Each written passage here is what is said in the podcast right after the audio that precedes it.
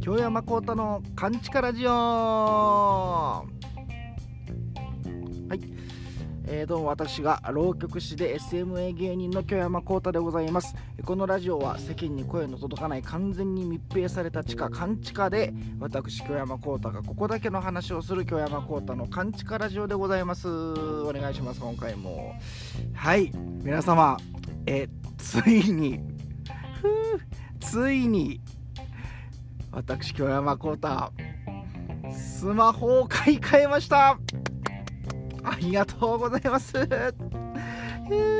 あのねまあ何回かもしかしたらこのラジオでも言ったかな？言ったことあるかもしれないですけれどもですね、えー自分はまああの今現在28歳ですけれどもですね。ずっとスマホ代携帯代を、えー親にはや払っていただいておりまして。ほんでねあのーもう本当に前のスマホがもう動きもやばい。画面もバキバキやしもうバッテリーも持たへんし本体自体がもうなんか全然動きも悪くて容量もなくても。うんこれはもうどうしようもない。そろそろ寿命組んでこれほんまにどうしようって思ってるところだったんですけれども。でも親的にもね、うん、まあまあななんかなんだかんだ学生からの流れでなんか子供のスマホずっとつい払ってもうてたけど そんかおかしいよなみたいな 雰囲気は出してて親側もね。でなんかうん。でも、うん、まあまあどうしようかなみたいな悩んでる雰囲気やったんで。だから自分からこっちからスマホ変えたんやけどっていうのはえじゃあまあこれを機にねあのもう自分でねもう28歳やし もう自分で払ってきてなってしまうことはもう明白でございましたんでねこっちからは言えないんですよそれは、うん、でも実家帰ったたびにうわなんかもうスマホ iPhone 調子悪いわ とかあまあ画面もなんかおかしいなとかこうボソッとこう。ボソッと親にちょっと聞こえるぐらいで言って「いやなんか動かんと大丈夫かなこれ」とか言うてずっとアピールしてたんですけれども、えー今回ねあの加古川に3回目のワクチン接種をうちに帰った時に、えーついにもうもう本当に見てられなかったんですね親側をね。ボロボロの iPhone7 ですよ今。自分今使ってんの。あ iPhone 今何？13かなんかのプロとかなんか言うてカメラも3つとかなんかなってんのに自分その半分ぐらいの iPhone7 を まだ使ってて今時中高生でも、まあ、8、9でしょうけど7使ってて自分ずっと。もう見てられなかったんですよね。もう、うん、じゃあ何？もうスマホ変える？みたいな言われて向こうから。粘りがちでございますね。あ粘った。ということでねあの au ショップに行ってであのどれにするみたいな。いやもうそんなね iPhone13 とか特にプロっていうやつは高いし、うん。カメラなんか自分もそんなんもう3つもレンズいらんし、うん、あのそんなもう一番いいのでもう iPhone であれば自分はもうパソコン MacBook との兼ね合いでまあまあありがたいけどもう全然あもうあ iPhone でさえあればそんな最新のなんてもういいからって言ってもうむちゃくちゃですね。へりくだって。あの結局 iPhone、えー SE っていうカメラは一つなんですよ結局、まだホームボタンもあるやつで、うん。iPhone SE っていうちょっとあの13プロよりはちょっと安いやつで、えー遠慮して iPhone 新しい iPhone をゲットして、えー大阪に戻ってまいりました。うん。快適。まずバッテリーってほんまはこんなに減らへんのやっていうことと 気づいたらもう50%切ってるんですよ。朝充電したのに前の携帯。でもうなんか画面もバキバキでところどころこう緑になってて液晶がもう見えない塗りつぶされて。だからこう記事とかもスマホじゃ全部完全には読めへんかったりしてたんですけど完全に読める。素晴らしい。もう快適でございますね。上機嫌。うん。粘り勝ちして帰ってきましたね。さらにねあのなんか知らんけどそんなことまでしていただいたのにですよ。あの自分が5月誕生日やったということでねまあなんか好きなもん買いとうちの母があの1万円もくれて。マジニートやん。ニートの息子。ニートちゃうわ。ニートじゃないんですけど、まあ、ニートみたいなもんなのかな。分からへんけど。1万円までなんかいただいちゃってね。うん。自分あの、今物欲っていうものが本当にあんまり欲しいものとか実はあんまりないタイプなんですけども今2つだけ欲しいのができてついなんか珍しいんですけど1個があのロカボ炊飯器っていう、あのー、まあ、お米の糖質とかカロリーをカットして炊けるやつ。これが1万34000円かな。あと珍しいなんかこれ珍しいんですけどファッション系で、うん、あのジラニエっていうリュック屋さんなんですけどねちょっとまあランドセルじゃないけど大人のいい革のランドセルみたいな、うん、むっちゃいいの可愛いなというかおしゃれやなと思ってジュラニエのリュックも買おうと思ったんですけど。そっちがまあいい正規で買うと7万円、うん。まあ、でもなんかアウトレットで34万であるそうなんでね、えーまあ1うん、どうせならもう4万欲しかったななんてあの 生言っておりますけど。生言っちゃって本当にもう、えー、いやいや本当ありがたいですよ。iPhone 変わった新生京山幸太でお届けしますけれどもね、うん、新生といえば自分もと、あのー、ついに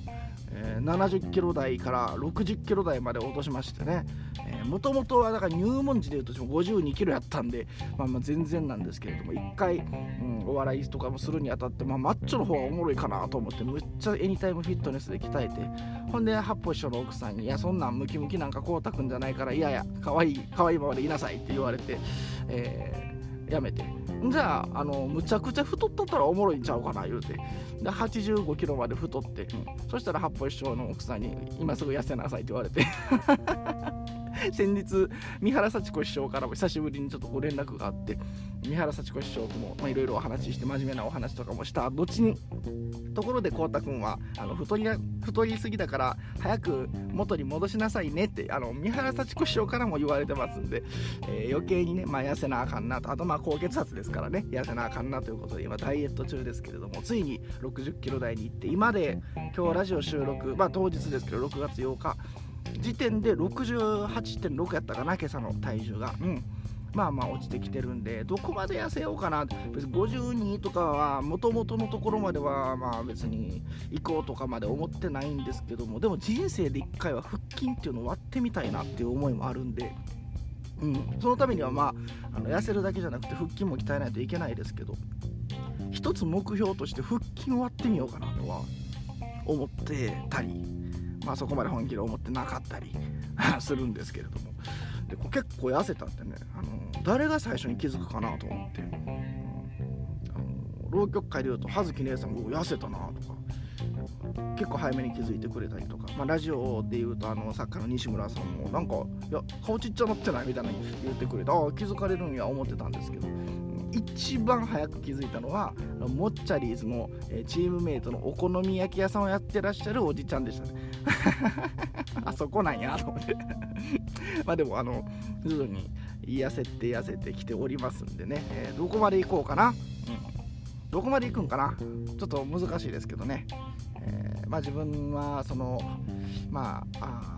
40プラスマイナスいくつかの、まあ、お姉様が好きということもあるんでその辺に一番、えー、モテるぐらいの体型分 からへん。それが何か分からへんけど好みによるやんけって話ですけどね、えー、行こうかなと思ってます。はい。えー、今週はというか、まあ、来週の話なんですが実は、えー、6月15日やからちょうどだからこのラジオ公開日ですよね。6月15日の夜まさに夜は自分私あの愛媛県は松山市に行っておりまして、まあ、それは旅行じゃなくてあの仕事でね呼んでいただいてるんで、まあ、いわゆる営業で、えー、松山市に行くんですけれどもそれに向けて今週はずっと演題指定でねあのまあまあちょっと演題はあえて言わんとこかな、うん、じゃあもうちょっと年いってから覚えるネタやと思ってたネタをちょっと向こうの方がこのネタでっていう演題指定のお仕事だったんであまさかこんな20代で覚えるとはなっていうちょっと渋いというか、えー、まあ、若手浪曲師が普通やるようなネタじゃないようなネタを今覚えてるんで、まあ、逆に、うん、節は虎鉄とかよりずっと楽なんですけど楽な分勢いでいけないんでむちゃくちゃ難しい、うん、実力が出てしまうんでね、えー、むちじゃ1週間。まだ覚えきってないんですけれどもあとあと何分かなんで明日明後日には覚えきれるかなというところでございますけれどもそれで1週間ずっと覚えて過ごしておりました、えー、松山ですけれどもね皆さんなんか松山って何があるのかな？今日のお便り今週のお便り募集にもしましょうかね、えー、まあだから道後温泉とか坊ちゃんにゆかりのあるなんかとかねあるんですけれどもまあちょっと時間的に道後温泉とか行くとかはないと思うんで、うん、ちょっとお昼に時間があったりとか公演後の夜遅くに時間あったりとかなんですけれどももし何かおすすめとかあったら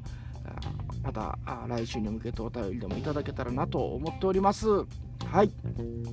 そんなところで、えー、今回はお便りテーマ募集しておりましたのはあ自分が僕のヒーローアカデミアヒロアカを今一気見しているということもありましてですねあなたのヒーローを教えてくださいということで募集しておりました。ラジオネームグリーン473先日トム・クルーズ主演の映画「トップガンマーヴェリック」を見てきました。あ話題ですね。トップガンは1作目の公開が1986年。2作目が公開されると知ってとても楽しみにしていました。作中の時の流れと自分も含めて実際に時を重ねている感じが胸に響いてとても良かったです。なんといってもトム・クルーズがかっこいいです。私のヒーローです。ということでね。確かにトム・クルーズはかっこいいですね。あちゃんとその作中もこうやって、時が流れたという設定でやってるわけですね。あなんか予告編だけ見たけどそのだから相棒がね前作ではあの亡くなったということが主人公にとって大きい、うん、出来事だったんですけれどもその亡くなってしまった相棒の息子がとの確執みたいな感じの予告編を見たんであ見てみたいですね。当然まあ自分はあの 世代ではないんですけれども、うん、生まれてないぐらいなんででもあのもちろん見ましたよ、うん10代の時になんかあの10代のうちに見た映画っていうのはすっごい大事な影響を与えられる人生においてみたいな記事を読んで影響されてですね毎週むっちゃ映画見てた時期があるんでその時期に昔の映画とかも見ましたね「トップガン」見ました。面白い面白いけど面白いというよりまあなんせトム・クルーズがかっこいいという映画ですね本当に。あの何でしたっけ？あのスカジャンじゃなくてあのなんかねあの G、GT1 じゃなくて何やったっけ？なんかそんなジャケットが流行ったりしたんですよね。うちの父親が言ってました。うん。あの同じ世代を感じれるという意味では私にとってはあの、まあ、最近ラーメン控えてるんで食べれないですけど寸胴屋っていうラーメンが、うん、あるんですけどね。ラーメン好きで、まあ、高血圧になってからあんま食べれてないけど大阪って特にやっぱ東京ももちろんですけど大阪もねやっぱ都会っていいラーメン屋多いんですよ。やっぱ飲み物あの飲み屋さんも多いし、うんまあ、単純に人口が多いしね、うん、もうちょっと地元の加古川にいた時はちょっと考えられないような美味しいラーメン屋がもういっぱいあるなということに感動してむちゃくちゃラーメン回りして舌も超えたんですけどね。結局やっぱこの自分の中の思い出も込みで学生時代とかよう食べたなーってこと込みでこの寸胴屋っていうのが姫路の発祥のラーメン屋さんなんですけど自分も加古川で、えー、姫路の学校に通ってたもんですからもうよく食べたなって思い出込みでやっぱり今でも一番好きなラーメン屋なんですけどそのラーメン屋がだから自分が姫路で食べてた頃はま兵庫県しかなかったと思うんですけどそこからま大学に行ってね、ま、友達によっては東京に行ったり、まあ、大阪に自分みたいに大阪に行ったりそしたら寸胴屋もなんか東京に新宿に店舗出したり大阪に店舗出したりね難波とか。なんかこう自分のたちのこう人生のこう発展の仕方と寸胴屋の発展の仕方がちょうどかぶるみたいなこともあってですね、まあ、自分にとってそのなんか寸胴やってるもなんか大きいような、うん、まあそうでもないような感じですね。そのままグリーン47さんあのご自由にということですけれども、便りいただいてます、先日ラジオ大阪さんで放送された浪曲語り語りの記事が産経新聞に掲載されていました。ラジオでは超豪華な出演者の皆様からも浪曲についてのお話を楽しく聞かせていただきました。記事にもあるように番組や新聞を通じて浪曲に興味を持ってくださる方が増えたらいいなと思います。ということでねご聴取ありがとうございました。なんか白山先生も言ってましたけどもあの神田伯山先生ね元松之丞の売れっ子のあの方もインタビューしてくださって撮ってくださって。あのやっぱりこう頭数が増えるってことが大事やしそのきっかけっていうのはやっぱこういうふうにね例えばこういうラジオでふと聞いたことがきっかけだったりするんできっかけを作っていくことが大事だというようなことをおっしゃってましたけれどもね。うん本当に後輩が増えてきてくれたらいいなと思います。はい、えー、次。ラジオネーム黒百合学園年黒百合学年1年1組モンゴルゆり子さん。いい名前です本当に。モンゴルゆり子にそれは愚問すぎます。ああなたのヒーローですね。モンゴルゆり子にそれは愚問すぎます。モンゴルゆり子のヒーローは言うまでもなくチンギス・ハーンです。マトンのジンギスカンナビじゃないですよ。分かってますよ。ちょっとそんなしょうもないのはいいですよ。えー、1206年モンゴル部族を統合してモンゴル帝国を樹立したチンギス・ハーンです。かっここれ明日テストに出ます。モンゴルゆり子には当然じゃないですか。謎な優越感笑い。そのまま自由に質問あのお便りもいただいてます。さあこのメールの中にモンゴルは何回出てきましたか？ネームも含む6回。はい正解です。おめでとうございます。モンユリがご案内する3泊4日のモンゴル旅行が当たりました。詳細はこの放送後このアドレスに送付させていただきます。夫婦の夫というね。あのー、これ聞いてらっしゃる方モンゴルゆり子さんだいぶやばい人じゃないかとお思いだと思います。確かにね。あの何を言ってらっしゃるんだろうというふうに思うかもしれませんがですね。かっこであのモンゴル旅行みたいなくだりはちょっとさすがに遊びすぎでございますんであのボツでも政府でもいいようにしてください。かっこって書いてあるんで。すごくちゃんとした方です皆さん。ご安心ください。ちゃんとしたお方です。はい。3泊4日。モンゴルか。ね3泊4日も長。いやでもイエーイと言っときましょうかね、うん、どっか行きたいですよ。ぜひなんかアドレスに送付してください。はい次ね、えー、ラジオネーム来島伝次さん。京山幸太様抜歯後の経過はいかがでしょうか？口の中の傷は意外に治りやすいそうです。早く良くなりますように。ありがとうございます。あのまだ抜歯あの歯の方の抜歯はしてますけど糸の方の抜歯糸を抜くのがまだでですねあさってちょうど抜くんですけどやっぱりこう縫われてる分違和感もあるし単純にやっぱり穴が開いてるからこう中入っちゃったりとかしたしたら痛いし食べ物がまあまだなんかガツガツ食べれはしないんで、え、ちょっと麺類とか朝もプロテインだけ飲んでとか、うん、あのカタボリックってあのタンパク質不足なんでね寝起きはあのすぐにタンパク質皆さん30分以内に取ってください、え、カタボリックにならないように朝、えー、ザバスの飲み飲むプロテイン飲んでるだけでですねなかなかまだまだ食事はあれですけどご心配ありがとうございます。だんだん良くなってきてます。はいそして大山海士の漫画奈良へ読みました。あ奈良へ。前回のラジオで自分があの町田光さんが、えー、ツイッターで紹介してて、えー、解説も書かれてますんでね、えー、奈良へ買ってみて読んだんだ読んだら読んだら すっごい良かったということを言ったんですけど奈良へ読みました。ありがとうございます。学生時代よく読んだガロ系漫画を彷彿とさせる画風。まだお若いようですが独自の世界観を描ける力に今後も期待します。漫画でありながら目の前で輪廻転生が起きたような錯覚にとらわれ読後しばらくほうけてしまいました。うん確かに。まだ25歳とからしですよ。すごいですね。えー、先日繁盛亭で話し家宝塚を初めて見ました。阪神館に半世紀住んでいながら本家の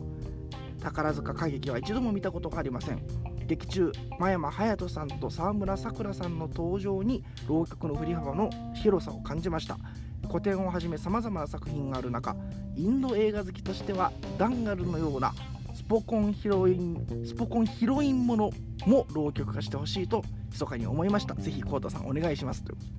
えー、予告編見ましたけども女性のスポコンのねあれなんですね。インド映画か。自分あのー、何やったっけあれ。なんか有名なねあの 見たんですけどちょっと途中で寝てしまって覚えてないんですけど。そっか。宝塚ね。ご覧になったら自分見たことないんです。本家も見たことなくてあんまりちょっと宝塚はちょっと興味の範疇から外れてしまってるんですけれどもですね。はい、えー、今回のお題はヒロインではなくヒーローでしたねと。そうです。小学生の頃のヒーローはブルース・リーでした。当時すでに亡き人でしたがその熱は冷めやらずクリスマスにはみんなこぞってサンタクロースにヌンチャクを希望していたのを記憶しています。その後ジャッキー・チェンの時代となり彼に憧れ単身香港映画界に飛び込んだ谷垣健二さんは現在アクション監督に。彼も幼き頃の夢を実現したという点では私たち同世代のヒーローです。あこの谷垣健二さんっていうのもちょっと失礼ながら知らなかったんですけど調べてみたらあの最近で言うと「ルローニケンシン」の映画のアクション担当なんですね。ルローニケンシンかっこええと思ったんで映画のアクション。自分はそっちの方があのむしろ分かりやすかったんですけど。はい、で、えー、少林寺36号で主演したリュー・チャーフィーが後にクエンティン・タランティーノの映画「キルビル」に出演したりああ時代は変わっても私たちのヒーローの活躍が映画として記録されているのは嬉しいことです。先日テレビ放送されていた「燃えよデブゴン」で若き日のサモハン金峰を確認し懐かしすぎて涙しました。あサモハン金峰はさすがに知ってますよ自分も。えー、香港が制圧されさまざまな面で制約を受ける中かつてのような映画はもう望めないのかと考えると残念で仕方ありません。1960年から80年代のカンフー映画は私たちを映画や娯楽の世界へ誘ってくれたヒーローです。世界各地へ今日移しご自身の活動を続けている方々に敬意を表しますと。なるほど。サモハンキンポは分かりました。あとはあとはじゃあ全然分からなかったんですけれども。なるほどね。世界中でいろいろやってるんです。でも日本のエンタメそっか世界でエンタメが流行ってたっていう考えるとすごいですよね。今でまあ確かに今は k p o p なんかもそうなんか。日本発信のものじゃないものが日本で一番流行ってるっていうのもなかなかすごいなと思うんですけれどもね。あの最近思うんですけど平成の日本のエンタメ界なんかドラマとか、まあ、j p o p とかね。やもちろんその世代もあのすっごい頑張って素晴らしい作品を残してる方もたくさんいて、ね、自分もエレカシなんかもまあ平成ですけど好きで、えー、好きなんですけどもこれなんていうか流行りのね j p o p とかドラマとか見てたらなんか平成の日本のコンテンツしょうもないなっていう感じがしてうん。なんか j p o p とかもこれ出しこんな感じ出しときゃ売れるやろみたいななんか、うん、そんなことない人はもちろんいますよ。でもなんか全体的な雰囲気的にねなんかリスナーを舐めてるというかねまあ実際舐められる方が悪いんやけどね。そんなんか売れる方が悪いんやけど。なんか昔の昭和の人とかなんか昔の先輩方こう自分の世代はこんなんが流行っててよかったわとかね、上のおじいちゃんおばあちゃんの世代でもこの、まあ、美空ひばりが素晴らしかったとのいろんな話がこう世代うちの世代良かったっていう話されると思うんですけど自分の平成のあの序盤生まれる人間からしたらなんか同世代で誇れるこの曲やっぱこの辺の曲は良かったなってなんか思わないんですよね聞いてて。しょうもない曲多いなと思うんですよ自分世代って。なんかだから悲しいなと思うんですけどね。だからそれはもう韓国なりにこう抜かれるんはマスケが回ってきただけなんじゃないかと思ったりもしますけどね。ドラマとかもそれうまい脇で固める方は素晴らしいんでしょうけどなんかようようややってんなというか え学芸会やみたいな人も出れてるねテレビ界っていうのがまあちょっとあれなんかどうなんかなと思ったりしてたしてたんですけどね。J p o p 特にやばいなと思ってたんですけど。だから自分は海外の音楽に行ったりジャズに行ったり、まあ、その結果浪曲に回ってきてよかったんですけどもしょなんかしょうもない曲多いなと思ってたんですけど逆にその一回りしたのかななんか最近の日本のこうバンド海外はこう BTS なりなんなりでこうなんですか電子音と混ざったような、うん、EDM とポップな感じを混ぜてダンスをするようなのが主流ですけど、まあ、アメリカはまだあれなのかな。ヒップホップとかなのかな？ラップなのかな？わかんないですけど。なんか日本は日本で独自でバンドがまだずっと根強いじゃないですか、ほんで最近のやればキングヌーであったりとかオフィシャルヒゲダンディズムであったりとか、まあ、バンドじゃないですけどね米津玄師さんとかであったりとか聞いてたらむっちゃ曲ええやんと思って最近の、まあ、売れてる曲。むっちゃ曲ええやんと。思ってアレンジもむっちゃレベル高いしなんかこう一周回ってきたんですかね。うん。だからその世代の子たちは今のね令和より前か、まあ、平成の後半に生まれたような人たちとかはええ曲聴いて育てて、うん、いいなと思いますね。こうやってやっぱこう何事も回っていくんですかね、まあ、だから次はやっぱり浪曲です。うん。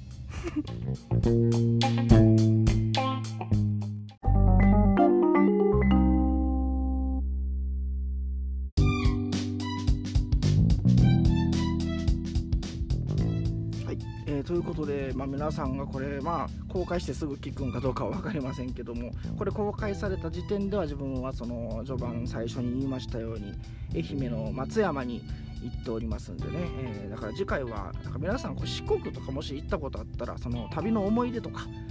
別に行ったことなくてもなんか親族がいてこうこうこうでとか、まあ、何でもざっくりでいいんで、えー、四国についての何かお便りをいただけたらと思っております。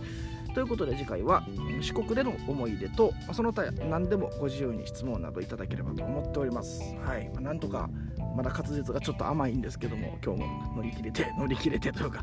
えー、勤めてよかったですけどもね、えー、宛先はかんちか .radio.gmail.com kanchika.radio.gmail.com に内容とラジオネームもつけて送ってください。ちょうどその公開する日があのだから松山にいるということで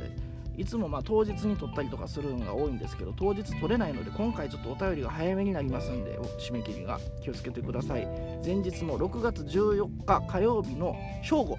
お昼の12時までに募集しております。そこまでに送ってください、うん、前日のうちに撮りたいんで、えー、ご協力いただければと思っております。お便りお待ちしてます。それではまたまた来週。